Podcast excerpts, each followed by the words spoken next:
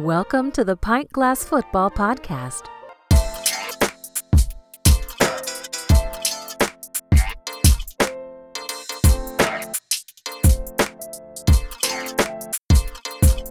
Thanks for checking out the Pint Glass Football Podcast, where we like to drink beer and talk football. Be sure to subscribe and follow on Facebook, Instagram, and Twitter at PGF Podcast. PintGlassFootball.com is the website. Email pgfpodcast at gmail.com. I'm your host, Brad Fowler, and on today's episode, we have two special guests Chris Benavides, Josh McDonough from the Commish Fantasy Football Podcast. Follow them on Instagram and Twitter at the Commish FFP. They've got a killer website, thecommishbrand.com. We are really excited to be joined by two from the hashtag Commish crew to talk some fantasy football. And joining me to do so, my co host, Chad Smith. What is up, Chad? Brad, man, it's an honor to be on with Chris and Josh. It's kind of like, I mean, when you think you know something or you think you know a little bit and you think you're okay at it, you you feel good about yourself. You try to pat yourself on the back and all that other shit. But this is like Game of Thrones. Like this is like Daenerys sitting on the throne. Like this is Chris, Josh. This is two of the guys from the Commish Fantasy Football Podcast, and they are the gurus. When I talk about things in general, and then they start talking about twenty-seven percent target share for like AJ Brown, then this is this is the people that really know what the hell they're talking about. Chris, Josh, thank you guys for coming on. I'm going to open things up with the Houston Texans. Listen, Brad and I did a draft recap and then we did draft grades and we talked about over unders. I said from the beginning, the Texans had, I mean, I don't know who they pissed off. Maybe they just don't like Bill O'Brien because he's a dumbass general manager. But I mean, to start off with Kansas City, Baltimore, and Pittsburgh, that that's like murderer's row. That's like running the gauntlet. But I still say the Texans are just not a really good football team right now in general.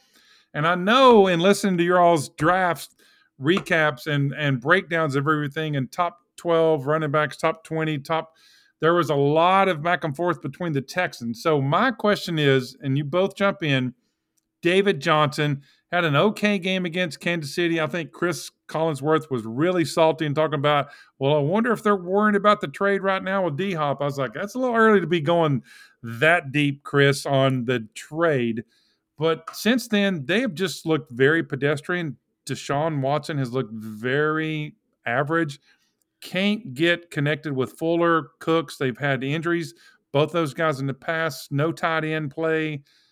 Talk to me about what you think the Texans might be able to do going forward. Can they rebound? And is anybody on that lineup worthy of being started, even Deshaun Watson, who has been a consensus top five quarterback for the three previous years?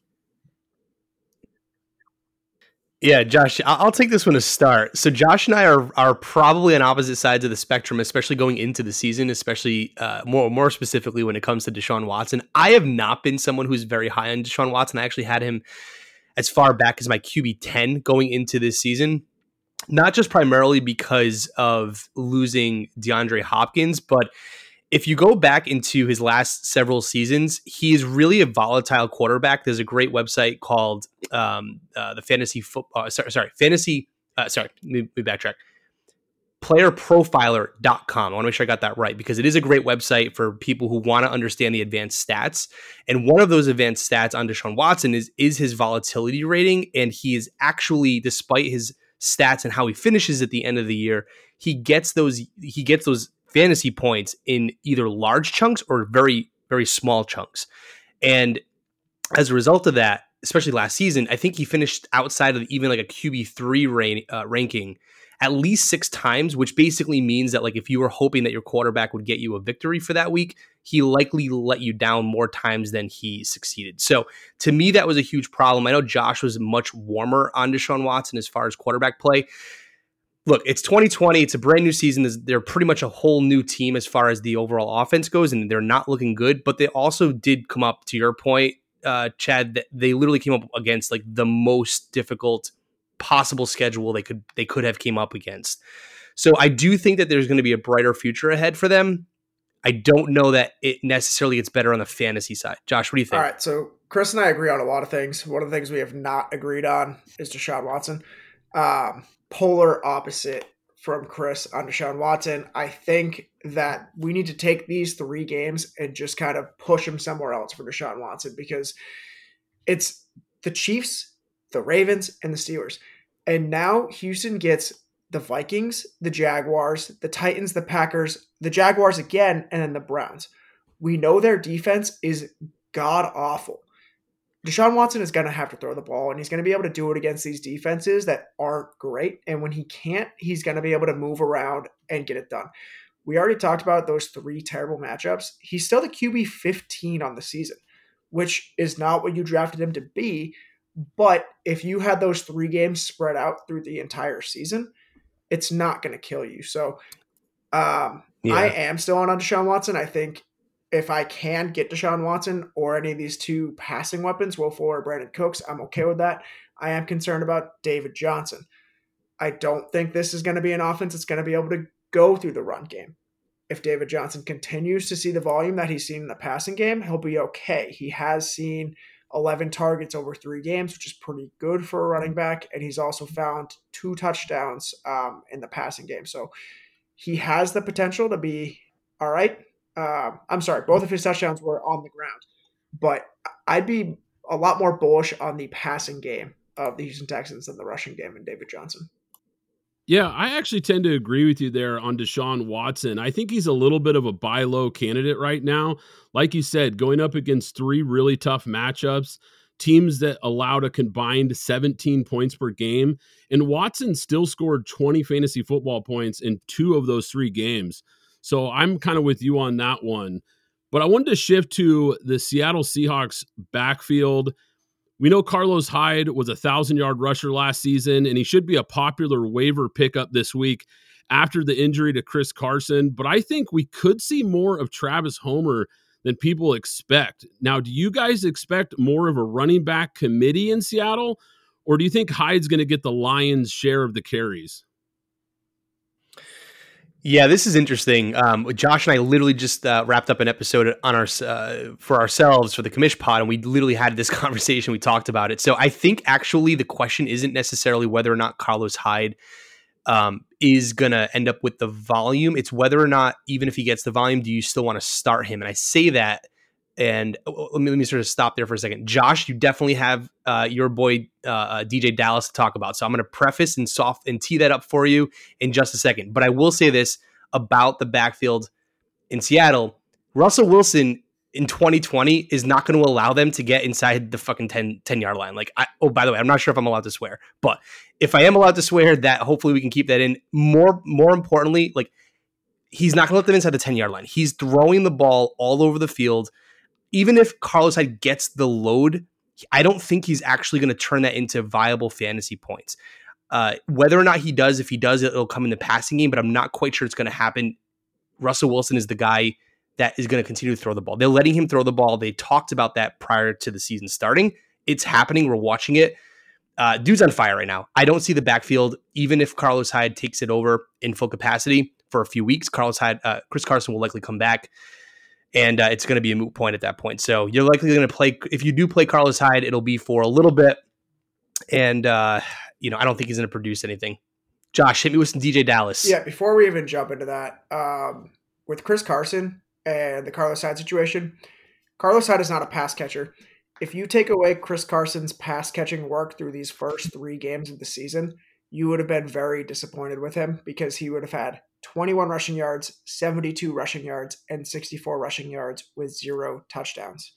To me, that is the ceiling for Carlos Hyde. And they've already lost two more offensive linemen while they were already hurting. So if Travis Homer gets the passing work, and Carlos Hyde gets whatever Chris Carson had on the ground, he's in trouble. Now, I will plug my guy here. Um, if you ever played Dynasty Fantasy Football, this is a guy that has been talked up a little bit this offseason. I think he was going around the third round in rookie drafts. His name is DeeJay Dallas out of Miami. Um, and the thing with DeeJay Dallas is he can do everything. And he landed in the perfect spot for that. He landed in a place where Pete Carroll is going to take the best player that he has, regardless of the draft capital that he's invested in him. Example being Chris Carson, drafted in the seventh round by the Seattle Seahawks. DeeJay Dallas was a fourth round pick drafted by the Seattle Seahawks. If he comes in, he already impressed in the preseason, um, not in preseason games, but in like the camp. And he can come in and he can do everything Carlos Hyde can do and everything Travis Homer can do.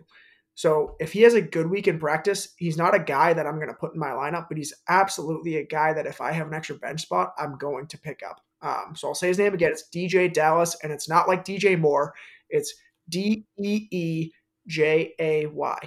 Um, so it's a there's a very good chance that he does nothing, but on the 20% chance that he takes over this backfield, I think he can earn a role where him and Chris Carson are doing the same thing with fresh legs. So yeah, and there's nothing there's nothing for the Seattle Seahawks to lose by starting him simply because they are very like they, have totally turned this the the switch as far as being a pass first offense right now. So they're not going to lose anything by trying to start him with a vacant opening because of Chris Carson's. And low key, he was a pretty good pass blocker um, in college too. So Pete Carroll does value that. Yeah, you know, I thank you for that answer, Josh. But Chris and I have a little bit of sweat equity in a five hundred dollar fantasy football championship. Yeah, we do. That Chris kind of helped me draft tag team back and forth on. And we got Carlos Hyde in like the 22nd round. So I just need him to be fucking great for a couple of weeks. And then he can go do the bench thing later. Okay. Cause I mean, this is worth about three grand if he just gives us just a little bit because Golladay's back, Godwin's back. I got Kupp, We got Davante Adams coming back. We're in third place right now. This is real money. Okay, so I don't I, have the same skin in the game that you guys have, so I'll, I'll pull just, for Carlos Hyde for you guys. Let him have a couple of so, good games, and he can go be watered. I don't care.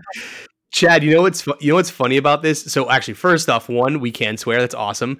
Second, uh, the all right, it's funny because I also have not as much sort of sweat equity in Carlos Hyde, but I do have him in a few other leagues, literally because of this exact scenario. When we talked about drafting Carlos Hyde, it was, you know, the question mark was does Chris Carson's hip hold up because we weren't sure how he was going to move without a preseason to see him play. Funny enough, he gets turned over in a weird ass play. It wasn't even a weird ass play; it was a dirty play, and yeah, it was an absolutely dirty play and and here he is he's out and i'm over here like oh shit like we drafted carlos hyde legitimately for this reason except i didn't see the seattle seahawks becoming a pass first offense the way that they're letting russell wilson play. So it's weird that it happened but it's just like damn there's another there's another narrative happening and he, uh, russell now. wilson has clearly opened it up and that's just the way it is. So uh, it's amazing. So um I, my next question staying in the running back category great question by brad great answer by you guys arguably, I mean, consensus one and two, standard or PPR, you may have had some people slide Zeke into the two spot in standard and Saquon into the third spot. But Saquon's done for the year.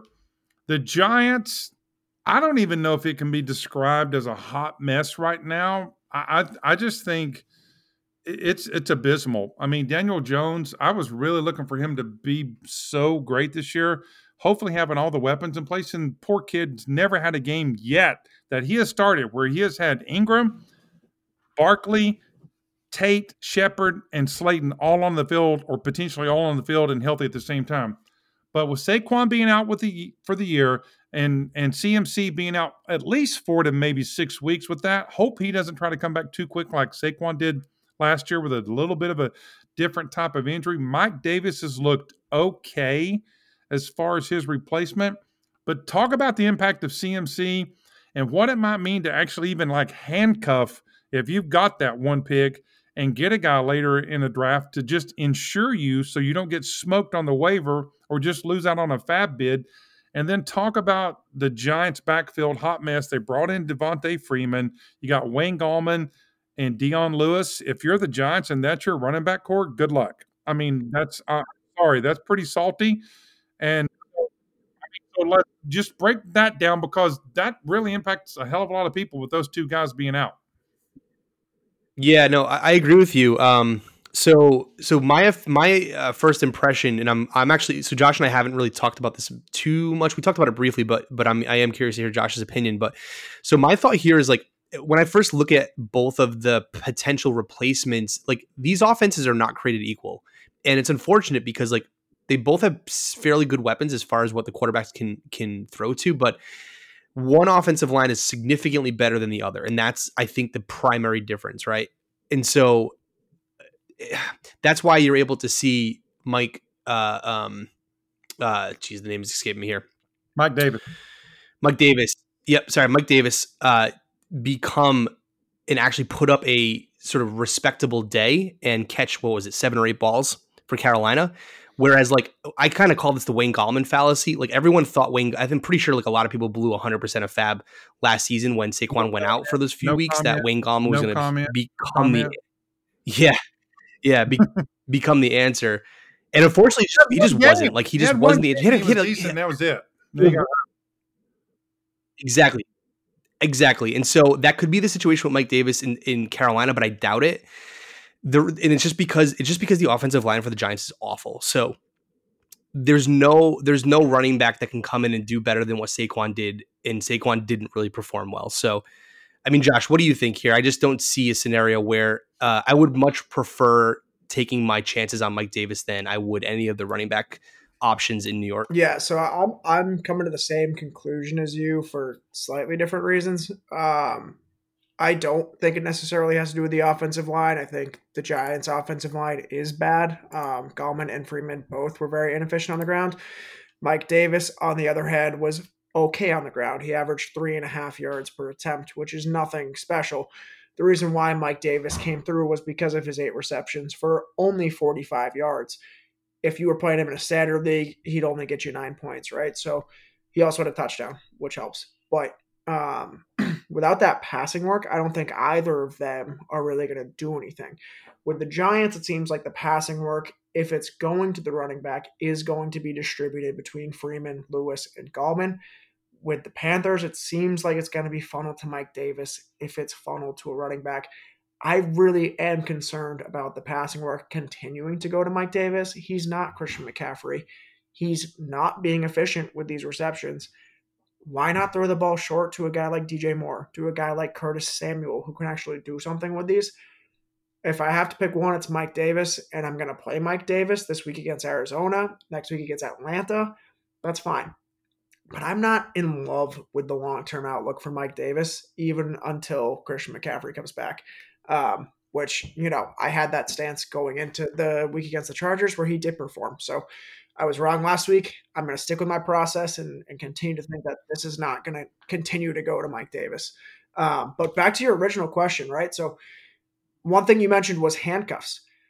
At the day that you drafted, if you drafted Christian McCaffrey, Mike Davis was not the handcuff that you were drafting. I think everyone was thinking it was going to be Reggie Bonnafon, right? Who got them over to the practice squad. Flip over to the Giants. If you were drafting Saquon Barkley, you definitely weren't drafting Devonta Freeman as the handcuff for the Giants. So in this situation specifically, it probably didn't work out. I think there the thing with handcuffs that I've always had the mindset of if there's not a clear handcuff, don't waste your time. So the clear handcuff guys are the Alexander Mattisons, the Latavius Murrays, the Chase Edmonds. Those are the guys that I'm okay drafting if I take a pick in the first or second round with those guys, but I don't think it comes into play with the Carolina backfield or the Giants backfield. I'm, I'm going to jump in, Brad, real quick. It's almost kind of like with a Saquon or a or a CMC guys, where you guys talked about your zero modified running back strategy, where you're drafting the one horse. You obviously need that guy to be healthy all year. Then you load up on wide receiver and tight end. Then you come back and get your RB two and build out your RB depth there because you you're you're relying on a CMC to do what he does. And so I'm with you. I took Reggie Bonnafon in a couple of those best ball drafts late, late, late, thinking like, all right, that's my handcuff. He was still there. And yeah, he's not even on the field now. So I do think that makes sense to say the Chase Edmonds, the Mattisons, the Murrays, those guys are on that short list of handcuff, true handcuff, and also could in a really tight spot situation if you're just banged up and your roster's all to hell, you could throw them into the flex spot and they might get you a garbage touchdown. So, but that makes a lot of sense. So, Brad, I'll turn it back over to you. Yeah, I'm with you guys. And as far as the Giants' backfield, it's a hard pass for me right now. I think that offensive line is atrocious. I'm not sure Barry Sanders could be fantasy relevant behind that O line, but I wanted to shift into a little game with you guys. I got some guys that I want to ask you buy or sell, and you guys can each take your turns, uh, you know, doing a quick buy or sell on these guys and maybe why you would or wouldn't. First guy, Joe Mixon, buy or sell? Josh, do you want to take this one? Uh, Joe Mixon points, right? So I, fortunately, thanks to my good buddy Chris over here, I don't have Joe Mixon rostered in any of my 12 leagues that I'm in this season, which is delightful because there's nothing about Joe Mixon that I want to deal with right now. Um, I'm trying to sell Joe Mixon, just not yet. I'm waiting to see how he plays against Jacksonville. If he has a big game against Jacksonville, that's when I'm trying to make the move. And I'm trying to sell him for somebody who's kind of underperformed. So we already talked about Carolina. DJ Moore hasn't been exactly what we want him to be. If after this week I can move Joe Mixon for DJ Moore because I have the running back depth, I'm doing it. I'm selling Joe Mixon as soon as he has a big week, but you have to wait until he has a big week because right now you're going to get peanuts. Yeah. So, and anybody who's heard our pod, I so I drafted Joe Mixon last season, and there was a huge narrative about how Joe Mixon was going to, you know, capitalize on his his rookie season and continue, uh, or even be better than what you know than what he was projected. You go and draft Joe Mixon, and the dude just lays a dud in the first half of the season. Now he ends up picking it up in the second half of the year, but by that point, your team was either in last place, close to last, or you already traded Joe Mixon for for basically nothing. So I literally went out of my way this year to produce episodes to, to tell people not to draft Joe Mixon because you're going to end up in the same scenario. And everyone thought with Joe Burrow coming in, well, you know, the tides are turning for the Cincinnati Bengals. Fortunately, it's not going to happen and it won't anytime soon. The best you can hope for is that they do start using Joe Mixon the way their best player on the field should be used. It is baffling that the offensive play calling has been as like Joe Mixonless as it has been, and but there's nothing you can do about it because they're playing from behind and they're just letting Burrow throw the ball seventy thousand times. So my advice is all right. So let me let me sort of backtrack to your question, Brad. I'm selling Joe Mixon, but I do think if you have him, hopefully at this point you're playing people that also have significant injuries that can kind of even out how bad Joe Mixon's been playing. If you can get by with an average record, then keep Joe Mixon. If you're losing significantly, I think you have to sell him because you have nothing else to lose at this point. Um, and hopefully get something in return. Or I know this is kind of a cop out answer, but you you hold on to him and hope he heats up.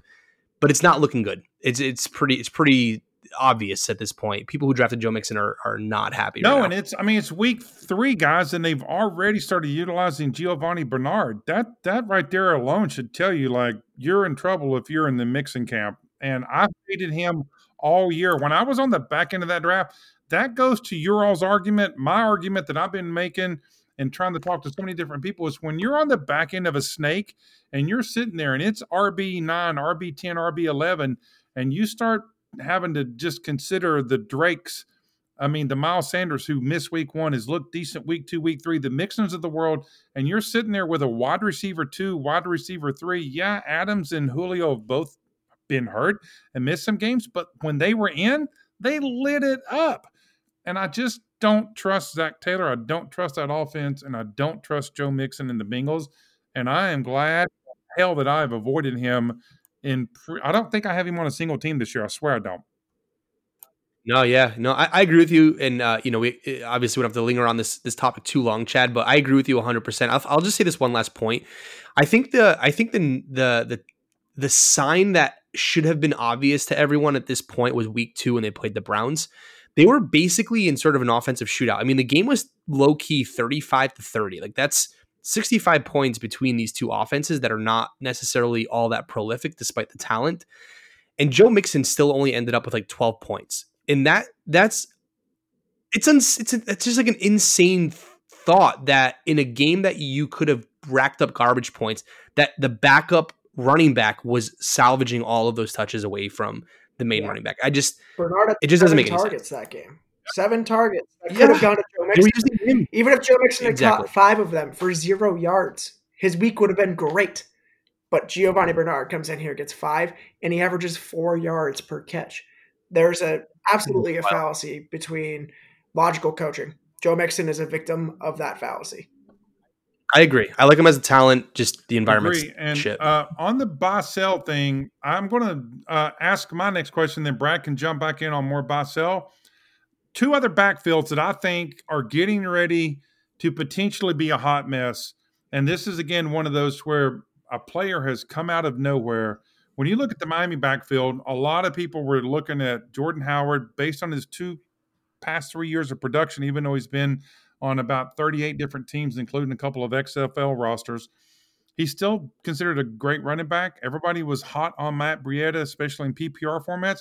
And here comes Myles Gaskin by week three, getting like 25 touches in the game against the Jaguars. He has clearly become the lead back now. Howard is, I mean, um, getting garbage goal line work, getting these one yard carries. It's going to be sick to see him have 16 carries and 11 touchdowns. But talk about the Miami backfield, then also talk about the San Francisco backfield because Mostert's hurt. That is a, I mean, a phenomenal potential backfield because of that O line and the way that Kyle Shanahan likes to utilize a run. But Mostert's never been able to stay healthy. Tevin Coleman clearly can't stay healthy. You now have Jerick McKinnon, who came in and had a really good game against the Jets. And now you've got Jeff Wilson. So they're four deep. They're in that Baltimore Ravens category. But when Mostert comes back, I think the short man out. And if you've got Tevin Coleman, I think you got to go full eject on him right now, even though he's hurt. I think it's going to be Mostert and McKinnon moving forward. But that's my thoughts. And I think it's going to be Gaskin and then maybe, again, some of that goal line work with Howard. But Breida has become a non factor in that Miami offense. So talk about those two running back backfields because I think running back is still critical to fantasy success week in and week out and winning your league. So you got to get your running back situation straight. So give me your thoughts, guys. Yeah, I'll jump in on Gaskin. Yeah, go ahead. Go ahead. Yeah. Gaskin was a guy that going into the 2019 NFL draft, I actually really liked coming out of Washington. Um, his combine tape, especially, made him look pretty fluent in the receiving game. And then he fell of the seventh round, and I was like, all right, well, I trust the NFL scouts. Forget him. Um, and didn't draft him in any of my dynasty leagues, and, and now I regret it. He is the volume guy that's in Miami. And originally, the first two weeks, it looked like he was the volume receiving back. So he had 11 targets through the first two weeks and 16 carries. Week three against Jacksonville, Miami manages to take a lead. And I don't expect them to hold the lead often, but he got 22 carries with a lead. So if Miami is losing and Gaskin is the pass catching back, he has fantasy value. If Miami is winning and he's the rushing back, he's going to have fantasy value. I think you got to roster Myles Gaskin. He's seen over 60% of the offensive snaps in all three games. I really liked the talent to begin with, and I'm glad that he's getting a chance in Miami. If this offense switches over to Tua, I think it's going to benefit Myles Gaskin because they're going to want to simplify the offense, which might be more running the ball. Um, Myles Gaskin is not going to go out there and you know pick up 150 scrimmage yards in any single game, but he's a very safe flex play that's going to pick you up between 10 and 15 points. And if he falls into the end zone, that's huge. He doesn't have a single touchdown this year, but he's still been fantasy relevant as is.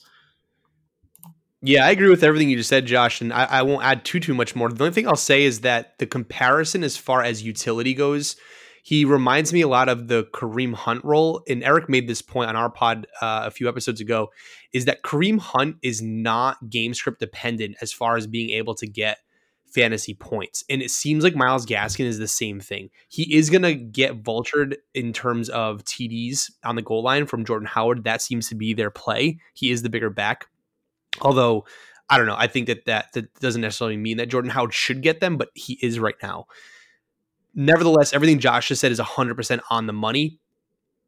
Gaskin will get the work, whether they're up, whether they're down, if they're in between the 20s, even in the red zone, um, passing, rushing uh, he seems to be their all around uh, player.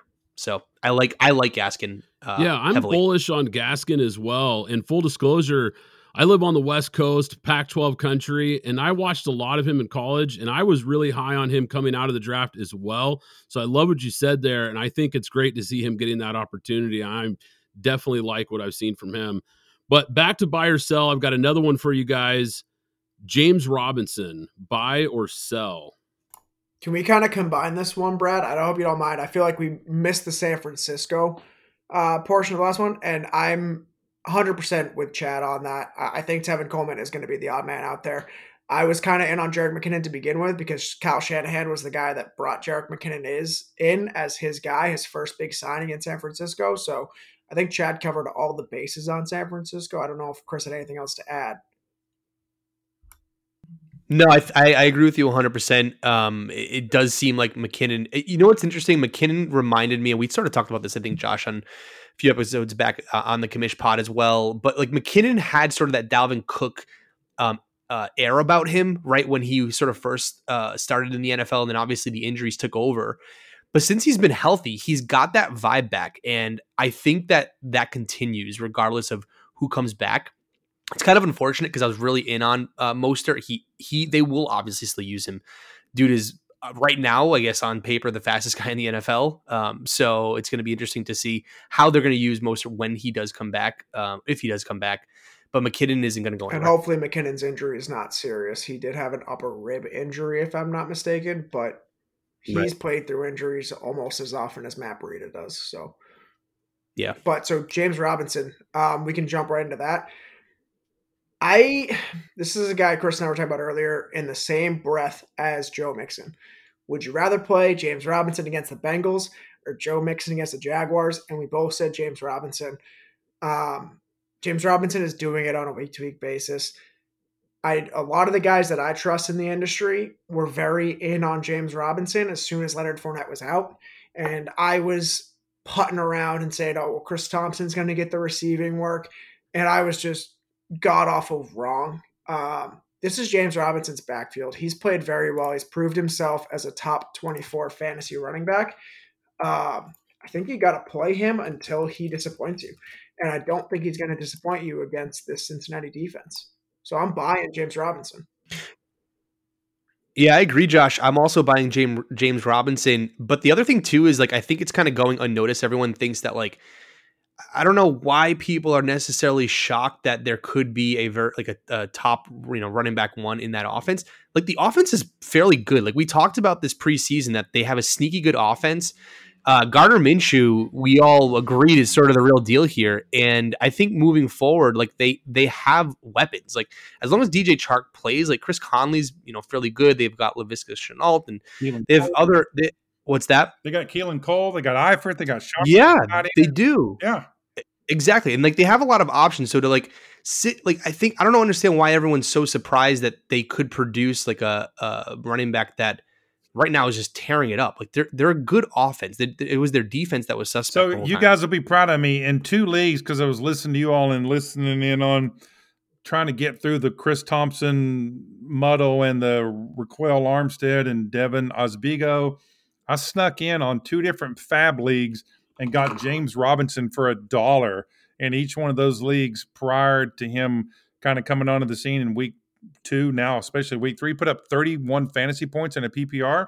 So he's on that Myles Gaskin category, Josh, where he's going to get to run the football off their head, but he's also throwing, he's getting the ball thrown to him even more than Chris Thompson was, unless it was way garbage time at the end. In that Miami game, and I mean, the guy put up 31 points, man. That is a monster number for a guy out of a Jags offense. And when Chark comes back, I think it's going to open up the field even more for him. And so I'm all in on him. I've got him in leagues that I'm hoping to win. So for me, like, yes, give me give me that and give me more. So my quick question, I know there was a trust me, this is salty as hell for me to just even talk about it again because we just covered it on our podcast a couple weeks, a couple hours ago. Um, the Falcons had a 26 to 10 lead. I had them in my circa millions that I do the super contest with out in Vegas.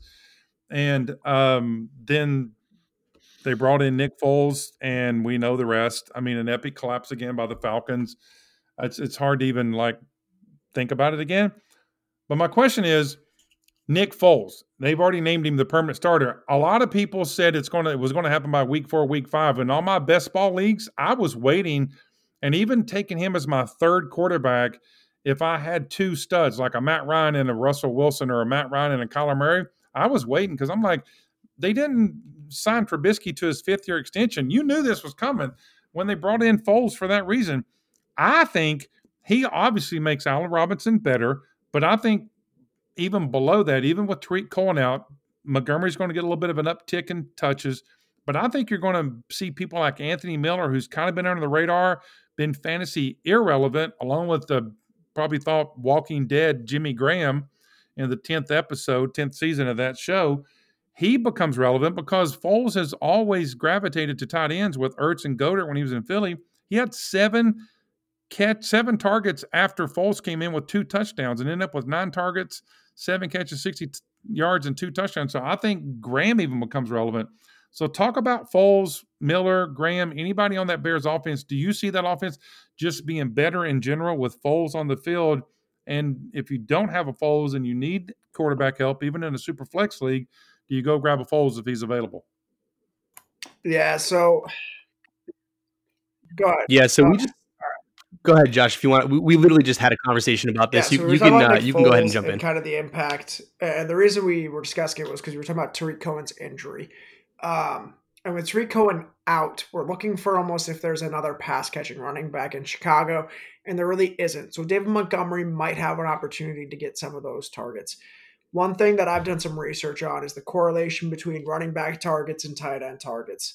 Um, there's a much stronger correlation between running back targets and tight end targets than there are between running back targets and wide receiver targets. So, if a pass catching running back goes down, it strongly benefits a pass catching tight end or vice versa. So, it's Tarik Cohen going down. Jimmy Graham is a guy that has a chance to become fantasy relevant once again.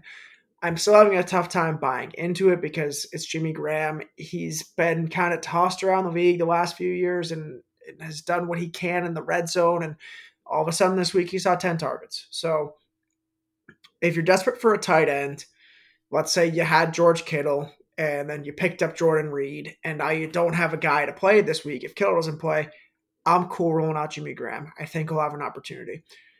Aside from Jimmy Graham, Allen Robinson, plug him into your lineup. I don't think there's any big downgrade at all. I think it's fine where he is. Anthony Miller still concerns me. And Anthony Miller is a guy that I've always liked, but this year Nagy's almost refused to use him. So last year when Taylor Gabriel uh, left with the season ending injury, Anthony Miller started to eat. This year, his snap share has been very disappointing. Week one, 42%. Week two, 40%. Week three against Atlanta, where they were trying to come back, 57%. So if they're in games that they're trailing big, maybe Anthony Miller has a role. But even against Atlanta, he had two receptions for 41 yards and he fell into the end zone. So Anthony Miller is not a guy I'm digging this year, and I'm having a tough time saying that because Anthony Miller is a guy that I've pumped up for a while. Uh, but in redraft leagues, I'm not going near him. So, I, Chris, I don't know if you have any input on Anthony Miller. I know he was one of your starts the week a couple weeks ago, right, or, or something that you were targeting. Yeah, dude. Yeah, flopped heavily, unfortunately. Uh, yeah, I was. I'm also a little concerned with Anthony Miller's role. I mean, there, you can't you can't ignore that that stat line that Josh has put out, and that is the reality of Anthony the truth. Miller's That's situation. What's that? Miller specific was to kind of figure out like, all right, what are your own Yeah. thoughts? Yeah, no, exactly. So so I will say this, and I don't know how this is going to again, this is one of these sort of you really have to wait and see how this plays out on the field. But historically, Nick Foles has not used the running back in the passing game all that much. So immediately that idea that I mean David Montgomery will get more of the passing volume just simply because literally Cohen's just not there. But I don't think it's going to be as sort of fantasy relevant as people want it to be. That being said, um, outside of Allen Robinson, Anthony Miller is the downfield threat, and we saw basically how that translated against um, or this past week uh, when they were coming back against the Falcons. So uh, that being said, I'm not hundred percent sure how they're going to use Anthony Miller, but I hope with Nick Foles, I I would love to see more of an uptick down the field and even in the slot, the way Juju Smith-Schuster gets used. He has that same makeup, and I do think it could be uh, efficient for um, you know with Nick Foles as far as efficiencies and QBRs. It's a little too early to tell. Though. I think that's, that's, exactly just what I was the, asking the, because I think the. Bears can be kind of relevant now. So that that's that was the whole point of of of kind of like laying out Yeah. those potential people. And Josh, you made a great point about Graham. I think he has the potential to have a smidge more of upside being fantasy relevant. And if you need tight end help, then yeah, you go get a guy like that uh, to give you a one or two week hall pass. I got one more quick ad for you, real quick, here on Anthony Miller. And I need to do the research real quick while you were talking. But Anthony Miller played 46 snaps out of 82 snaps against Atlanta. That is less than rookie wide receiver you may have never heard of, Darnell Mooney. Okay, so there's something about Matt Nagy and Anthony Miller that aren't meshing. Anthony Miller, if he can get out of Chicago, I would love him. But in Chicago, I'm uh, I don't like it. Yep. No, I agree with you big time. And sometimes what system you're in can play a huge factor in your fantasy production. There's no doubt about that. But I've got one more buy sell for you guys. And I'll preface this by saying, for me personally, I think he's the perfect sell high candidate right now. But I'm really curious to hear your guys' thoughts on him. Buy or sell Todd Gurley? I mean, I, if you can sell him, sell him immediately. Uh, what you get for him, I don't know. I just, I just don't, I just don't know. Uh, we were a little optimistic about Todd Gurley in the beginning of the season. Um, yeah, but I do think, like, all right, the biggest concern was like, I think the health and his ability to move and cut off of his physique. I don't know. I don't even know what you call it at this point. Um, you know, he, he just doesn't got it. It's just it's just that simple. He just doesn't have it, and it's sad, but it's the reality. And you know, he'll fall into the end zone and get you 13 points every once in a while, but you know, he's getting you know he's even getting vultured even eh, within his own role, right? So Ito Smith. I think go get Brian Smith because I think he's going to become more and more relevant I week totally over agree. week. I totally agree with you. Brian Hill, I'm sorry, Brian Hill, not Ito Smith. Brian Hill. Both of them. I mean, they're they're both they're both taking targets away from Todd Gurley, Yeah. which is insane because Todd Gurley should be that horse that they were looking for. He's just not. Josh, what do you think? So I am going to disagree with you guys, and this might just be me trying to pull my own dead horse with me. But here's the deal with Gurley: he's getting the he's getting the volume right. 14 carries, 21 carries, 14 carries. That's great. He's seen seven targets over three games. His second game against He's Dallas, getting Josh. Judge. Just to still, not to uh, still- sorry, not to cut you Yeah, off, ahead. but I, but to add a stat line to that, um, Todd Gurley right now. I'm going to add another stat later. Todd Gurley right now is getting, I believe, RB 11 volume right now. Yeah, and so he really hasn't been that inefficient. He hasn't been efficient. He's averaging four yards per carry, which at the NFL level really isn't bad. So the issue is, is he hasn't really broken off any of those long runs that we like to see from Todd Gurley. And the question is, is will that happen? You didn't draft Todd Gurley to be your running back one this year. He was going in the draft in the same area as the Leonard Fournettes, as the David Johnsons, right? If you were trying to sell Todd Gurley now, I don't know that you're going to get anything better than what you paid for him in the draft. And I know that's a sunk cost, but he has the ceiling that I don't think David Johnson has. Um, he has the ceiling that, you know, maybe now in Tampa Bay, Leonard Fournette is better. But I'm still in on Gurley. Um, I'm going to hold with Gurley if I can. If you find someone who's bailing ship on Gurley, maybe you can take him. He's one of these guys that he, he's not your RB1. He shouldn't be your RB1. If he's your RB2 and you have two really good wide receivers, you're okay. If he's your flex play, damn, you're looking good, okay? The expectation isn't what he was in LA. It is, you know, it's a strong RB2, maybe. So I'm fine with Gurley. I have no issues with him. No, I, I'm with you, Josh. I, I think Gurley. I, I'm just worried about his health. I mean, if you can find somebody in your league that is secretly wearing an Atlanta Falcons jersey, even though they're 0 and 3 and they're horrible, and Dan Quinn needs to be fired like today, They're out there. Yeah. They're, those guys are out there. then trade the shit out of him and get everything you can because I'm I'm still worried about his health overall and his ability to complete a 16 game schedule. And I just, I mean, what I saw out of Brian Hill on that one play, that explosive where he broke that play to the mm-hmm. outside, It looked good. I, it was great. And I just don't see Gurley doing that. And if Atlanta needs more help on the offensive side, then they're going to have to go that route with a Brian Hill. So I'm trying to pick up Brian Hill this week if I can. So For what it's worth, for what it's worth, just to add one more thing, like Yeah. the Atlanta Falcons, their problem is nothing to do with their offense. Like their offense is totally fine, and like if anything, I mean that's one of that's actually one of the things Josh and I pointed out earlier in the season is that like if anything, Todd Gurley is in the environment that Joe Mixon wishes he could be in, right? Where like they're actually using running back play and they're actually scoring a ton of points, and the running backs are getting some of that volume. So it's like you know th- that's a good thing right so minimum to josh's point i suppose like that's what you have in todd Gurley as far as environment goes And Brian Hill did have that really nice one play, but he was garbage outside of that. I'm sorry. He was averaging less than three yards per carry.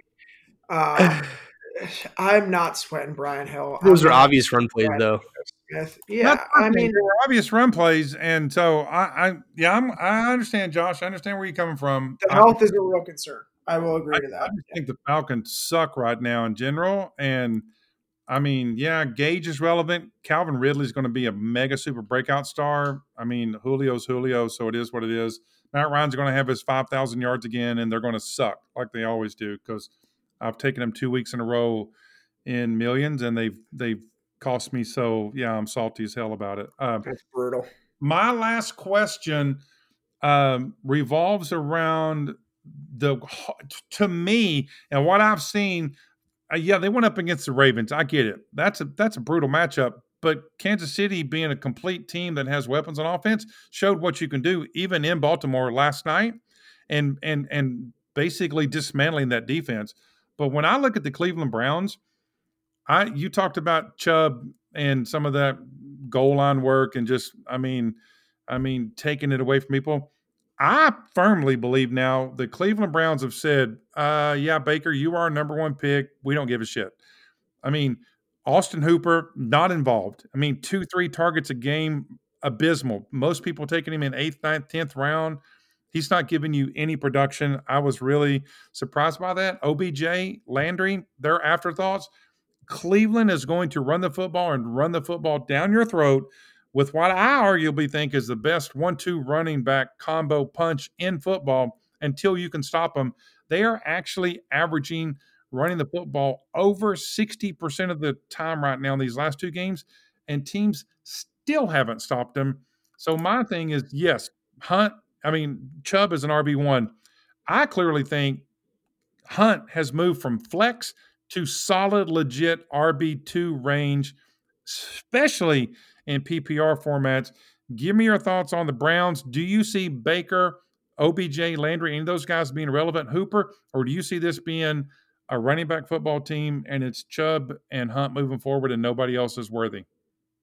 So I don't think it's arguable at all. I think Nick Chubb and Kareem Hunt are hands down the best running back duo in the NFL, and it's not close. I don't think there's another duo that can even be said in the same breath as them. Um, I think the closest, honestly, this is a hot take. It's Alvin Kamara and Latavius Murray because Latavius Murray's looked pretty good, and Alvin Kamara's looked like a superstar. But when you look at the Cleveland Browns offense, Baker Mayfield in the Stefanski role has played pretty well, right? Not for fantasy purposes. He's done what fits just what Stefanski has needed him to do, which is exactly what Kirk Cousins did last year. And you know who went out there in Stefanski's offense and killed it in Kirk Cousins' offense? Dalvin Cook. Okay. So I don't expect Nick Chubb or Kareem Hunt to be a top five running back this year because Stefanski says now I have two sets of fresh legs that I can do the same exact thing with this Cleveland offense absolutely is going through the run game. It's going through Nick Chubb. It's going through Kareem Hunt. The issue that we have at hand is week four against the Dallas Cowboys. It's not going through Nick Chubb. It's going through Kareem Hunt because they're going to have to pass the ball to keep up with the Dallas offense. If, you know, the Cowboys continue their trend of sputtering in the first corner and uh, Nick Chubb gets a few carries early, maybe he salvages the week with a touchdown. But I think week four specifically, it's Kareem Hunt. The rest of the season, it's both of these guys. Fire them up. Um, one guy, or Eric and Chris and I have been talking about this on the commission side. Should we start Kareem Hunt or Joe Mixon in the home league for Eric, right? I think Chris and I are on the same page here. It's Kareem Hunt. He's he's a focal point, right? So, especially in PPR formats, both of these guys are great. Moving over to the wide receiver side, I'm concerned about Jarvis Landry. I don't think he's 100% healthy. He's been on the injury report. He did have um, was it a hip or a groin surgery in the offseason. Wasn't himself. And then Odell Beckham comes out and says, Yeah, don't expect big fantasy points from me this year. That's not my MO, right? That's because it's Stefanski's offense. The passing game in Cleveland is not how this team wants to win. And their defense is surprisingly, you know, can hold their own. Apparently, not against Cincinnati, but generally speaking, I think it's going to have to be a running offense. Of course, I, I think we're on the same page on this one, but you can add anything else in. Yeah, no, 100%. I, I have really nothing else to add other than, you know, we sort of talked about this a bit earlier on the pod here where Kareem Hunt is is the running back whose whose value is not game script dependent. So even though, you know, Chubb will sort of vulture into or just take away carries, you know, you wouldn't like for example, you don't necessarily need to see Kareem Hunt until the third quarter and know that he's still going to get you value because they are going to use him at some point. Like with I think they did that against Cincinnati. Right? So basically uh, yeah, fire up both running backs until you uh, well just never not fire them up. Uh, even if I don't know, yeah, even if it's a Joe Mixon type situation, I think you fire up a Kareem Hunt over Joe Mixon at this point. Um, but the other thing I will say, and this is just something I think that the Browns have going for them, this is a weird sort of like uh, I don't I don't know how you want to preface this, but basically they're lucky they have these two running backs because I actually do think Baker Mayfield is the problem in that offense. Um, Yep. So unfor- and it's you know it's unfortunate because I, I, am I like Baker. I, I still like Baker. I think uh, I think he's good. I just don't think he's going to be the quarterback we all wanted him to be. The guy who's running manager. the ads That's and winning the Super Bowls and. Well, you know what, and you can right, and you can be great doing that. I actually just don't. I don't even know if I don't even know if he's a game manager because like we looked at Tom Brady as sort of a game manager, right? Until he ended up with Randy Moss and then he exploded. Uh, Baker Mayfield with weapons like OBJ and Jarvis Landry, and you're a game manager. That's a freaking problem. that's a big problem, right? You need to be better than that if you have those weapons out on the outsides. Um, and even like an Austin Hooper, right, who's like kind of disappeared in that offense at this point. Like I don't know that it's just a Stefanski problem. I think it's a Baker isn't as good as he should be, and unfortunately, they're being like it's it's like weird to say, but like they're almost like being forced to run the ball more because they don't trust their passing game which is fine which is fine which is fine because you yeah this that's a fine it's a fine problem to have when you have Nick Chubb and Kareem Hunt as your backfield. But that just to me seems like what the issue is. Well I mean you take you take week 1 yes it was the Ravens. Only 40% of the targets that Beckham had thrown to him were even catchable footballs based on NFL standards. That's when I think after week 1 they watched the film they were like all right it's time to shift the gears here. We've got two horses in the stable. And listen I've got along with two other people on my team with Kelly in Vegas and my big league that I'm in with her. We got a fifteen hundred dollar side bet this week with the team that we're playing in week four. We're going to start Kareem Hunt. Josh, I'll have pom poms on and get a tattoo on my ass of your face if Kareem Hunt blows up and it becomes a passing game because they got a matchup with Dallas. Because I want Kareem Hunt to go off. And I, we've been so scared the last two weeks playing him, even in the flex because it's like, all right, he's not even he's not even in, and then the guy ends up being more than fantasy relevant the last two weeks because he's just that good when he gets on the field. So I'm yeah, I'm all in on Hunt. That's why I was asking. Chad, I don't think you've seen my face recently. I don't think you want a tattoo of it on your ass. Gorgeous man. face. It's a beautiful face. Gorgeous face. he's beautiful. He's a beautiful. He's a handsome lady. Baker Mayfield. He's a beautiful. Very. He's a beautiful man. Man, ass tattoos and pom poms. We have really gotten off the rails here, guys. But uh, what happens when you have the commish boys in town? oh, I love it. No, I I want to wrap up with one final question for you guys. We're going into week four. There's a lot of football left, but we've seen enough now to know that some of these guys just aren't going to live up to their ADP who are some players that fantasy managers need to stop holding out hope for and just cut bait? Yeah, number one for me, I it's AJ Green. Um, he's been getting targets all season long from Joe Burrow and really hasn't done anything with them. And now all of a sudden, Tee Higgins is on the field a lot. Um, watch out for AJ Green to continue his descent into retirement in that tie against the Eagles, you weren't happy with him, but he managed to actually catch his targets from Joe Burrow this week. So if for some reason you're holding on to AJ Green, that's a guy I'm cutting bait on. Yeah, another guy that I'm probably going to say here, which kind of breaks my heart, but it's just the reality of the New England running back core is Sony Michel. Uh, it's just unfortunate. That's just the way, uh, or just like the usage of the running backs in New England. Um, I think it was by chance that he scored all those touchdowns, but I mean, I think he just had his best game of the season against the Raiders. Um, he scored all those touchdowns back. What was it? Two years ago, I think, at this point, or yeah, it was two years ago at this point. So in his third year here. I, I think he had his best game against the Raiders. He had 16 points. Um, I don't necessarily think that he's going to be or continue to have the production that people think he will get.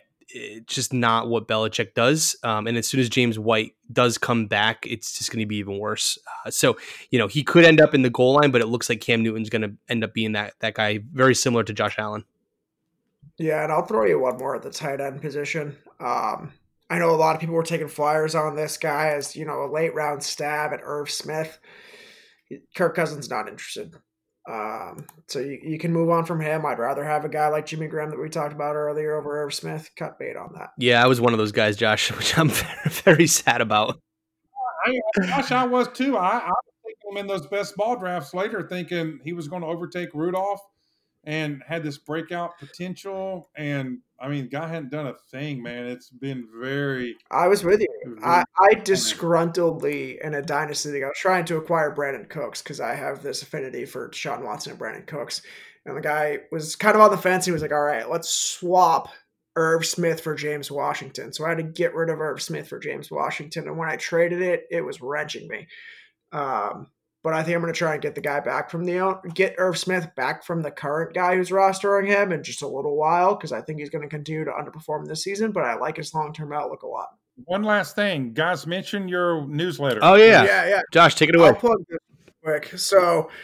Um, we've got a weekly newsletter that comes out Tuesday mornings. Chris wakes up really early and sends it out at like 8 a.m., maybe 7 a.m., maybe 6 a.m. Eastern time. So it's always there when you wake up in the morning. But this is a free newsletter. If you go to the commishbrand.com and you sit there for about five seconds, it's going to pop up in your face and ask you for your email because the quality of the content that's in this playbook is our baby. We love this. We go through streamers of the week. We cover uh, yeah, quarterback streamers and defensive streamers. Any big news that's going around the NFL that we've heard of before Monday Night Football kicks off is in there. We'll give you a couple starts of the week, a couple sits of the week. We'll cover it all. We'll provide you with links to our most recent podcast as well as some articles, and we'll give you some big news too. Like this week, we had some really big news, um, including the you know the welcoming of a couple new guys on board to the commission crew. So really, just if you can sign up for that you're going to get some really sweet content and it's all for free. So if you go to the commishbrand.com, just sit on that homepage and wait for it to pop up. And then you'll be thankful for, you know, whatever we're pumping into your system when you wake up on Tuesday morning. Yep. F R E E. It's awesome information, guys. Thank you. Yeah. Thanks for all. Definitely. Yeah, no, for sure, guys. Well, thank you guys again. We really appreciate it. Be sure to check them out. Once again, the Commish Fantasy Football Podcast. You guys are the best. We appreciate it. Hope you guys enjoyed it, PGF Nation, and we will catch you guys next time. Thanks for listening to the Pint Glass Football Podcast. Be sure to subscribe and follow us on Twitter at PGF Podcast.